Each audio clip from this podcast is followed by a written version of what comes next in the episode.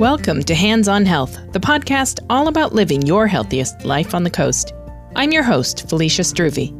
Life has been hard for many during the COVID 19 pandemic, especially for families with children. In this episode, licensed clinical social worker Misty Bottorff explains how the pandemic has affected kids. The impact has been different depending on the age of the kids, so Misty breaks it down into three groups for us 0 to 5, 5 to 12, and 12 to 18. We'll talk about what stressors there are for these three age groups, the implications for your child's development, and what you can do about it. Join me for episode 25 of Hands on Health. Hi, Misty. Welcome to the podcast. Hello, Felicia. I'm glad to have you on today. So, you work in the pediatric clinic here at, at Columbia Memorial Hospital. You're the social worker in that clinic. So, can you tell me a little bit about what your role is, what that means? Yeah, sure, Felicia. So, I'm a licensed clinical social worker in our pediatric clinic, like you said. My role um, is varied. I do a lot of different things in the clinic, including uh, some parent education, connecting families and kiddos with resources, like think to things like early intervention, counseling if they need it. I do brief, short term, solution focused therapy visits with kiddos, um, ranging from about 5 to 18. And I'm just available for warm handoffs or really any behavioral or mental health needs here in the clinic. Okay. And obviously, the stresses on families have changed during the pandemic and the lockdown. Schools are shut, a lot of daycares closed. What have you been hearing from parents? Oh goodness. So I've been hearing a lot from parents and and definitely in the last year we're coming up on a year of going through this pandemic. Parents have been very stressed. Uh, they are now having to be teacher, counselor, playmate. Many parents have either lost their job or are struggling with financial issues in the home, and so that increases stress. Childcare was an issue for a long time because of the pandemic. Um, obviously, kids are out of school, which kind of changes, I think, that family dynamic. And so everybody's roles change. And along with that comes stress, anxiety, tension, depression. So, yes. and is it different depending on what age your children are? Definitely. I would say, kind of in that we have a lot of new parents. So, in that zero to five range, you know, with your littler kids, you're looking at childcare, um, developmental. You know, is my kiddo going to develop normally because social interactions are limited? People are wearing masks over much of their face. So, all babies and toddlers are seeing our eyes. Oh gosh, like sitters, childcare, school issues more for the five to like 12 year old. I think middle school time and elementary school time can be stressful, anyways. There's been a lot of social isolation, stress about online learning. And then our teenagers, kind of the same thing that social isolation, lack of sports, lack of anything really that was within their normal realm of this is our day to day life has all kind of been shaken up. Well, let's dive into those age groups a little bit more and talk about what those stressors are, what the implications for kids' development is, and what parents might be able to do about it where we're at right now. So, you said the first group is 0 to 5. That obviously includes some people who've had babies during this this time and might be brand new parents and have never gone through parenthood before and those early years can be very difficult in normal times. Yes. So tell tell us more about that. What are things that those new parents are facing? So that's actually a good place to start. Um, and I do have a wonderful teammate, Ali Kendick, that works in Women's Center with our prenatal moms. So she has also been able to help a lot through this pandemic with those new parents. I think people, what I have seen is facing having a new baby. Um, is my baby going to be born with COVID? Is my baby going to get sick? People want to touch babies and they want to see babies and they want to snuggle with babies. So, really, in this pandemic, we have been pushed to social distance, to wear masks. And so, I've seen for a lot of new parents that struggle of I want to introduce baby to these family members and get some socialization, but I'm also terrified that my baby will get sick or something will happen. So I think setting boundaries of who we want involved in our prenatal care and when baby is born has been a challenge. Um, as you know, some family members don't understand why masks and things are so important, and they kind of want to see baby in spite of the parents being uncomfortable.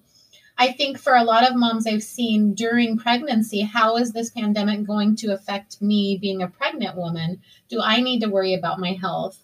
Um, there was a time where they were limiting visitors into the family birth center. So a lot of them lost that support they may have had at their delivery.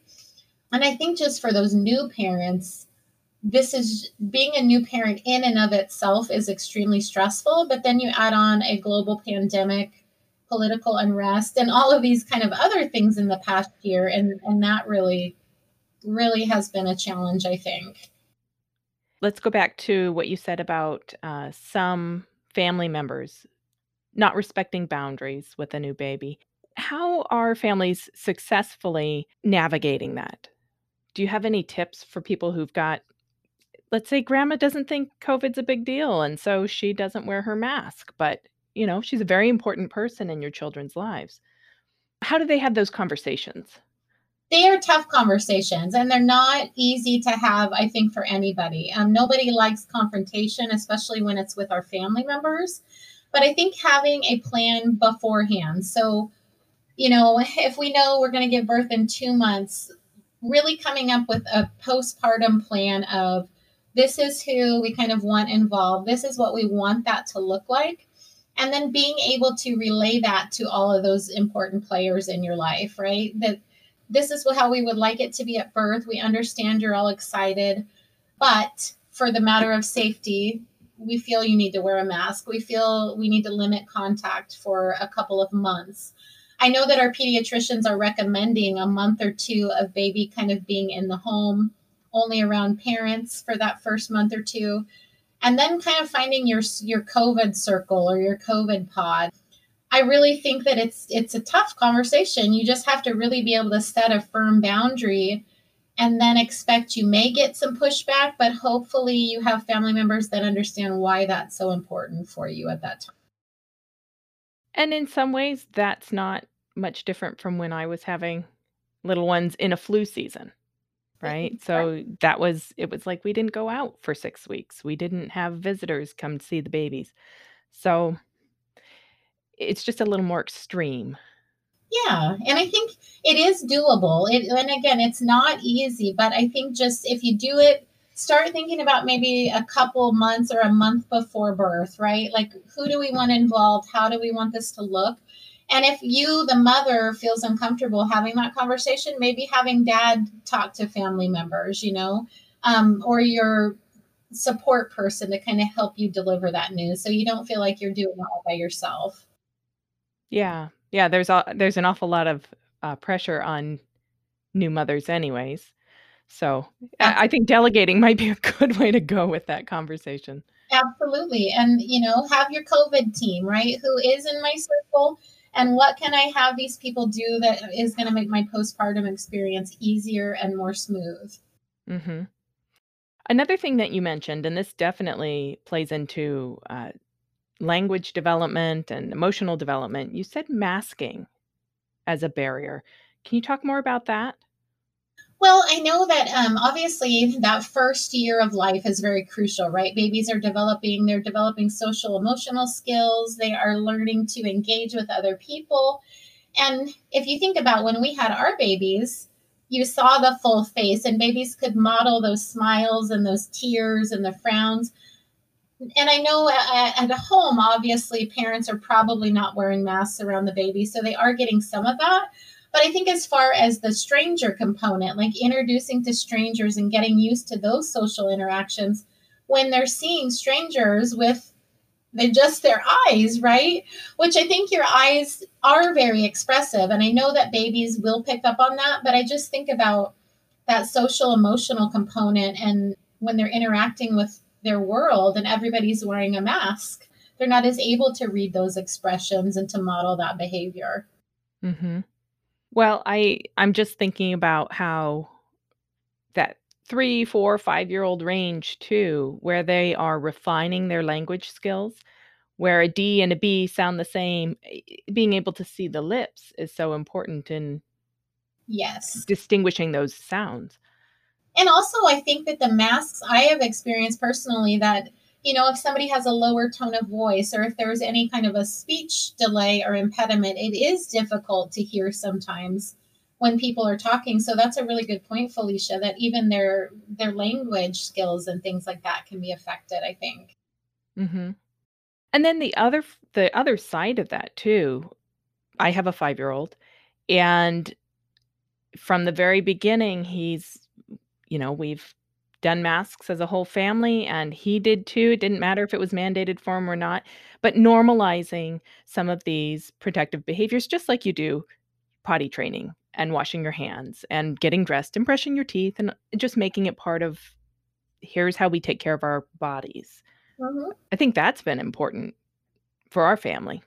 Oh, huge. And and you mentioned a good point that even these younger kiddos, like your little guy is 5, they are having anxiety about this virus, right? Because they're hearing from the grown-ups, you know, this virus is happening, we have to wear masks, we have to wash our hands. But I like that that's a really good point is just normalize this. Like you take a bath every day, right? Or you brush your teeth every day. Right now we have to wear our masks every day and we have to keep our hands clean.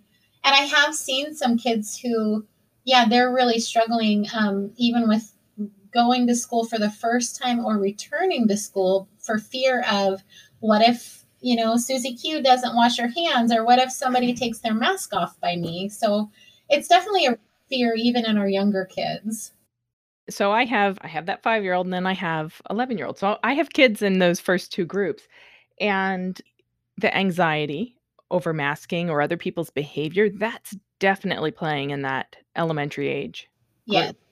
Yeah, I would I agree. I mean, they report they report, uh, anxiety dreams over masking. Um, you know, they watch well, the 5-year-old, we watch movies and he goes, "They're not wearing a mask."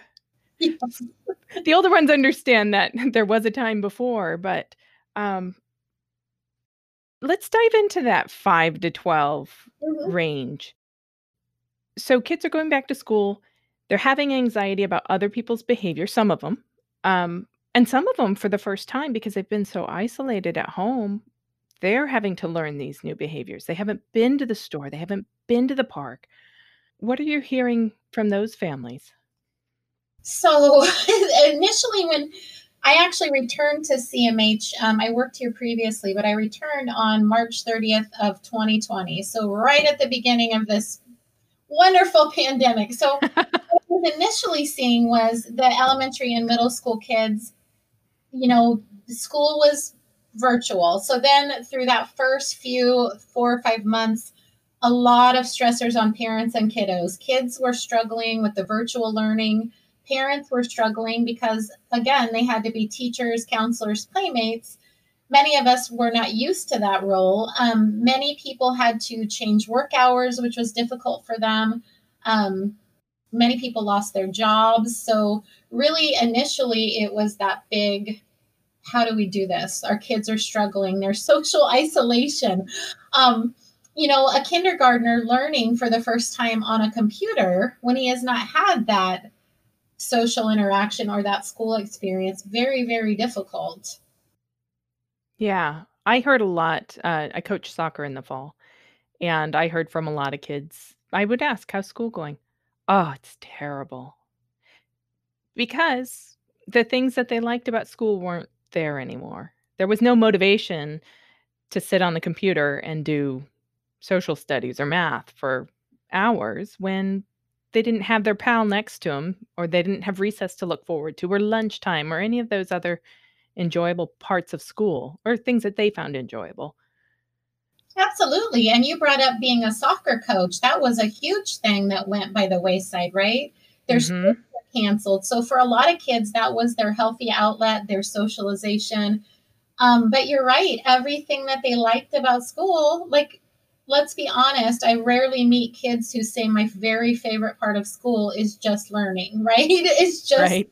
just sitting in front of that computer. There's like you said, the social interaction, the sports, the structure and routine is a big thing I've seen a lot of people and a lot of kids lost, right? Um, mm-hmm. You're learning virtually. You know, as parents, we're not as rigid at home typically. So it was like a lot of that routine was lost. For many kids, school was their safe place where they felt like, you know, they they had people that cared about them and their friends and their peers.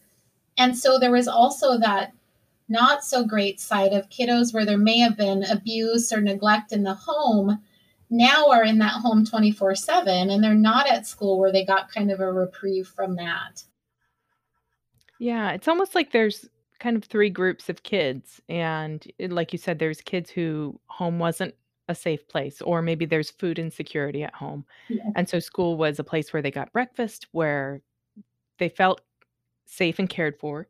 Then you had this other group of kids where school was um and and some of them overlap obviously but where it was social and that was the reward for doing the learning work. And then i keep hearing about this other group of kids where school was stressful. These were the kids who already didn't want to go had stomach aches and headaches and were avoiding school because maybe it was bullying maybe it was you know learning disabilities there was some reason they didn't like being at school who have thrived being at home online because that was their safe space.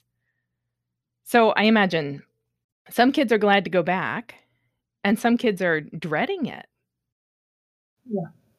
But you mentioned when we talked before, you mentioned that in some ways going back to school has been disappointing, even for the children where school was the place they wanted to be. Yeah, I have heard um, recently, you know, in the past month or two, the kids have been returning in our different school districts. And like you said, some kids are thrilled, like, oh my gosh, I get some social interaction. And then some kids are really anxious. And the ones I see that are more anxious are, for instance, somebody that started kindergarten last year and school moved to virtual. And so now they're returning as a first grader they haven't had that foundation of learning social skills and making friends. And so now it's like, oh my gosh, right? I haven't been in school for an entire year. How do I make friends? How do I be social? Is this person still going to like me? You know? And then on top of that, the worry about what if I get COVID? We have to wear masks. We all walk in weird lines. Um, one of my kids told me that, you know, they're not really it's kind of like they're in a classroom setting, but they're doing their virtual learning in a classroom. So I've heard that a lot is we've went back to school, but it just really doesn't look like school used to look. And then I have kids who, like you said, for some school prior to anything having to do with the pandemic, some kiddos just school was not a good place for them and didn't feel safe. And so those kids are thriving still. You know, they're kind of yeah. like, well, this format really works for me. I'm doing well. And so it's just kind of mixed how kids respond and, and how they manage this. Mm-hmm. Well, you mentioned delays in development of social skills. What are these key social skills that, that you're seeing delays in?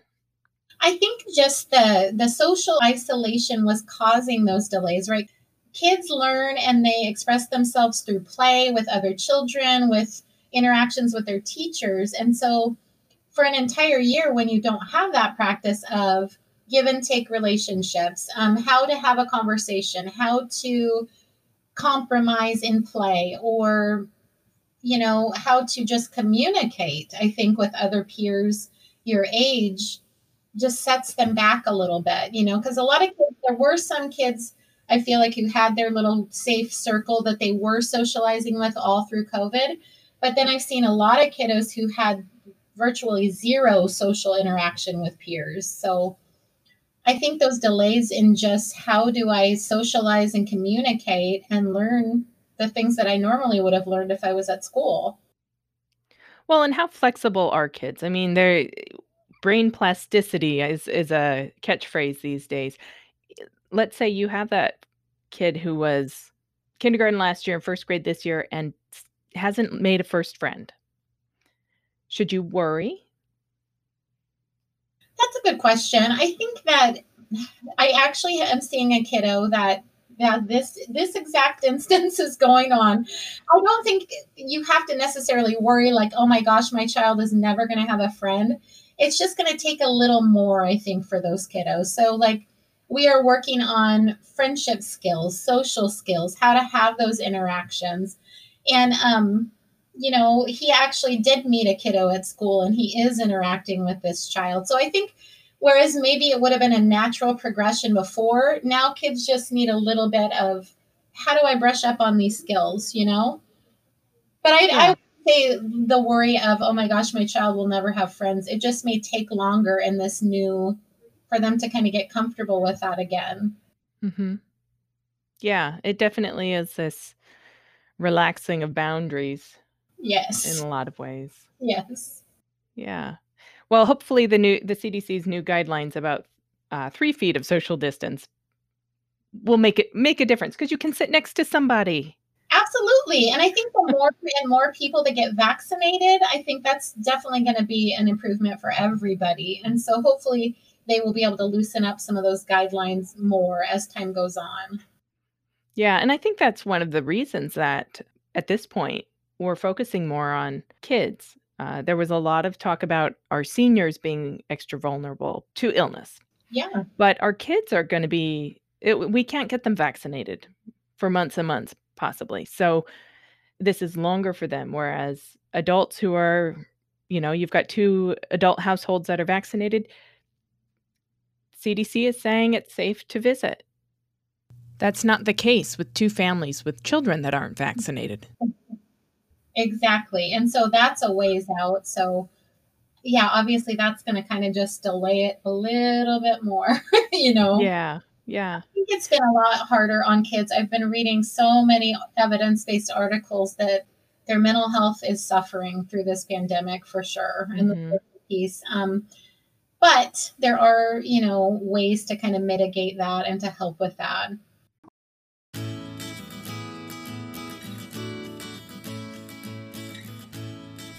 Hey there, it's Felicia.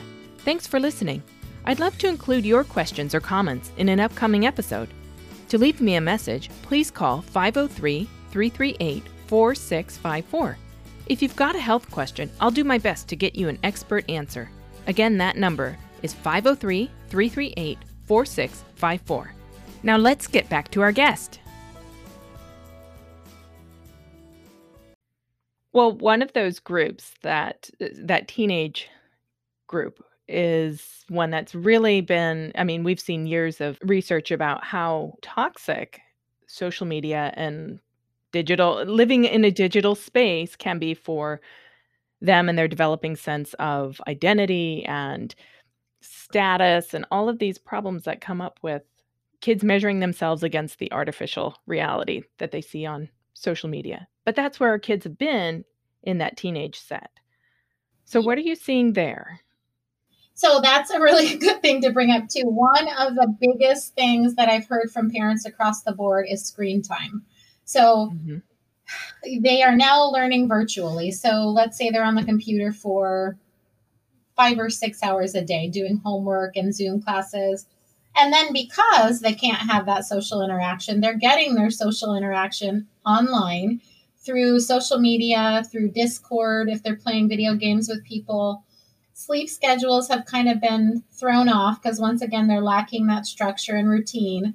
And so I have a lot of teenagers who are telling me they're staying up till one in the morning, two in the morning, three in the morning, playing video games and kind of being online. Um, so, and as we know, that can definitely affect sleep cycles, mood, all of those things. So that's been a real struggle for teens and parents right through this pandemic, I think. Mm-hmm. Well, and that's also a group that tends to have eighth grade graduation, high school graduation, those big milestones, uh, homecoming, the big football game, all of those things have been lost in this, you know, in the last year for those kids. Do you see a lot of uh, depression, grief, sadness around? Absolutely, absolutely. Um, so last year it was the group of seniors who didn't get to have a quote unquote normal graduation. So they missed what is a huge milestone in any teenager's life. Um, also, some anxiety about the kids who are going off to college. What is college going to look like? Will I start online? Will I get that normal, like freshman college experience? And the answer was no for a lot of those kids. And like you said, um, we had kids going to state last year where that was canceled. We had kids who were graduating. We had kids who were trying to get their driver's licenses. So all of those things that kind of lead towards those independent living skills got shut down again. So then there you go. There's that delay. And then there comes the depression and the anxiety and the sadness due to some of those things. Mm-hmm.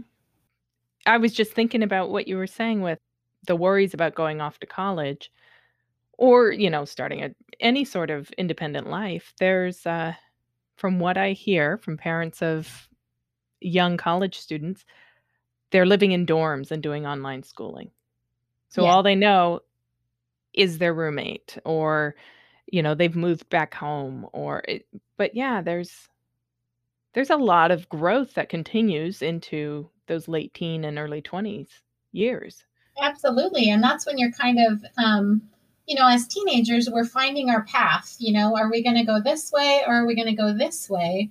And the pandemic really has put a lot of blockades in, in the path for some of these kids. So, kind of helping them problem solve and work through that and and also just help manage their mood you know get some healthy coping skills in there and our kiddos are always vulnerable during all stages of life i think but you know, specifically, we have these younger and babies who are developing as what we hope are healthy, productive children. And then we have our teenagers that we want to develop as healthy, productive adults. But there's been a lot of barriers to that this year. So obviously, it's been challenging for uh, children of of all ages and and their parents. What is available? What's out there to help?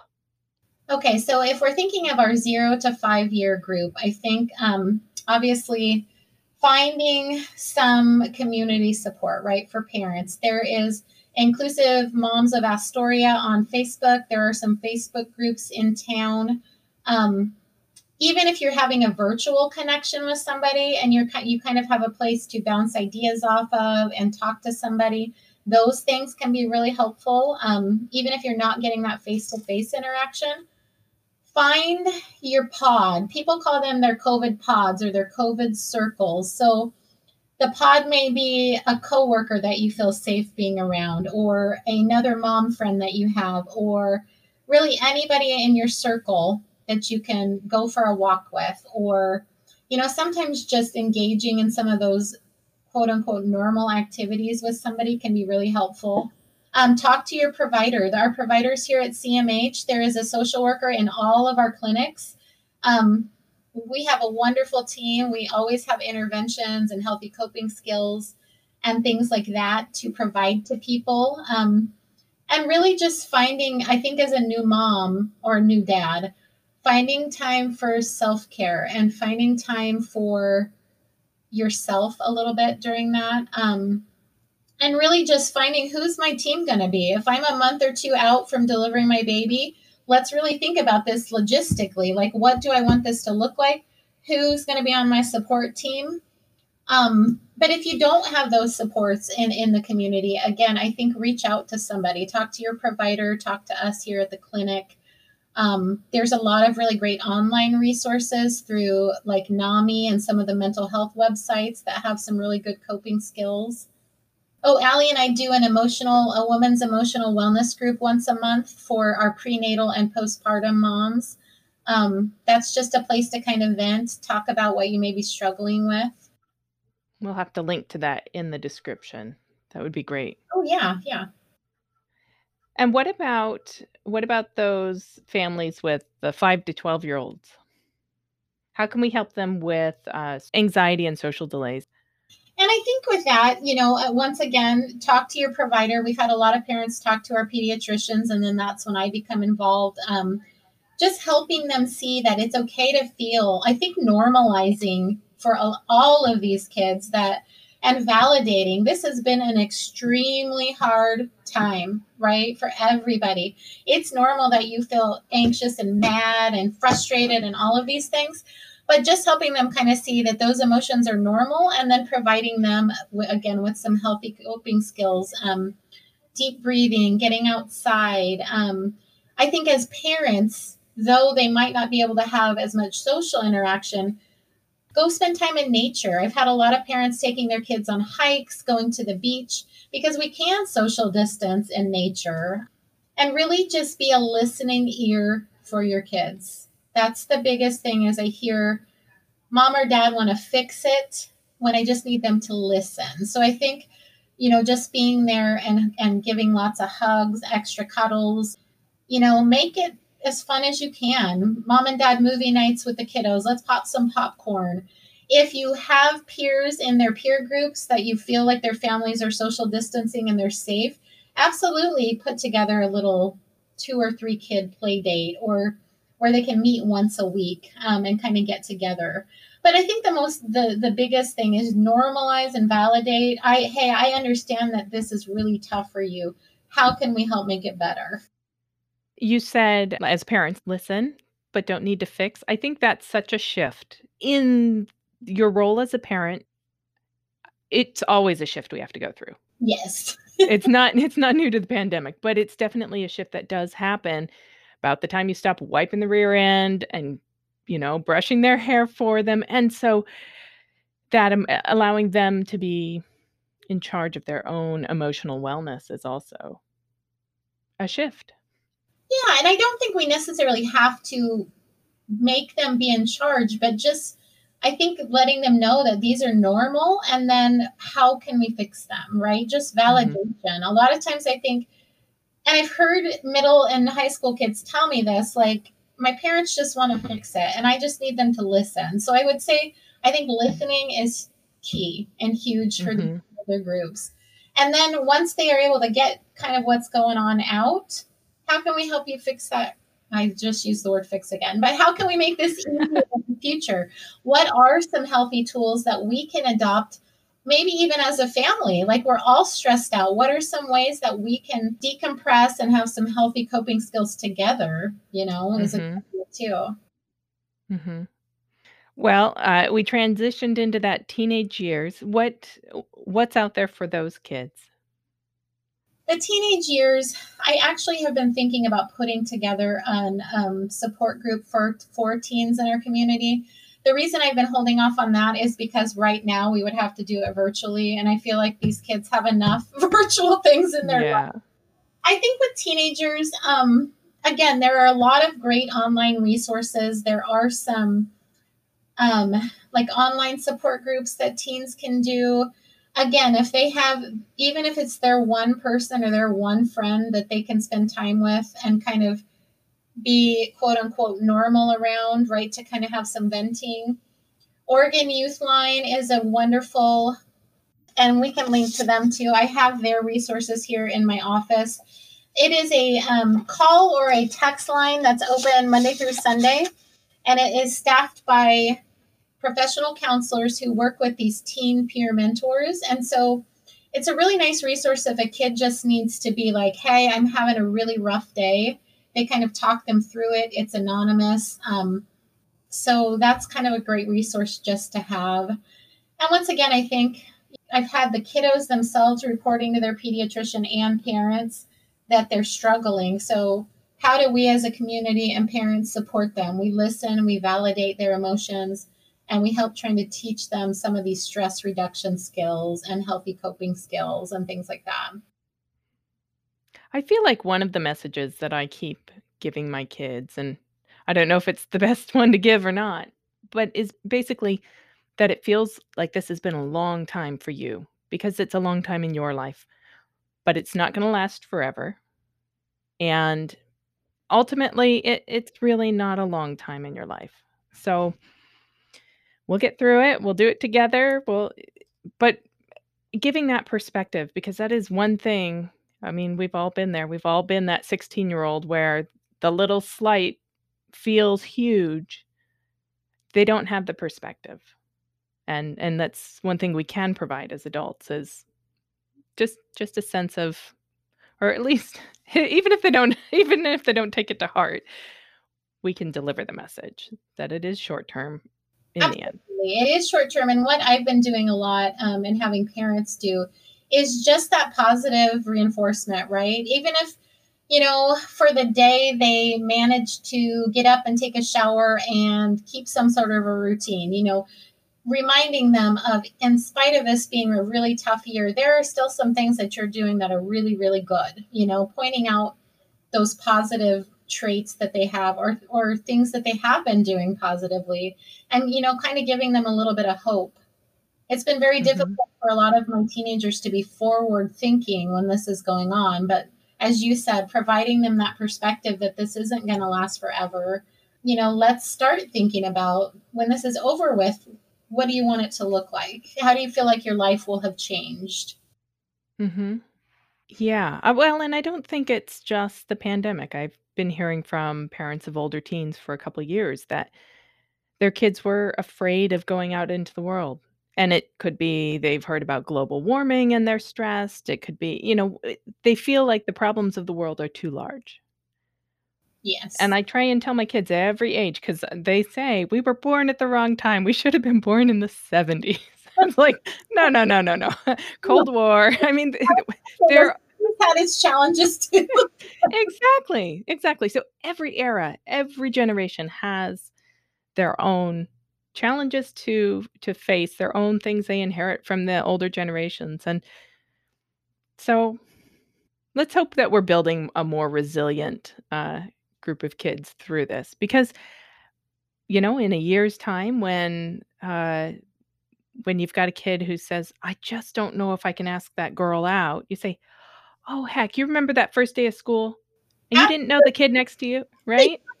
or do you remember how you just got through an entire year of a crazy pandemic and political unrest and look at you now? Absolutely. Yes, yes, you can do it. yes. And a lot of that, I would say, a lot of that from parents, no matter what your kid's age is. Like, you know, we're going to get through this together. We've got this. Um, you know, validation, normalization, and let's get through this together. Like, mm-hmm. we're going to come out on the other side at some point. So, hopefully, we've become more resilient and learned some skills along the way. Mm-hmm. Thank you. I appreciate you coming on and sharing all of your great insights. And we will link to um, some of these resources that you've talked about today. I think there's there's some gold in there for somebody. So yeah, absolutely. Thank you so much for having me. Yeah, glad to have you, Misty. Thank you.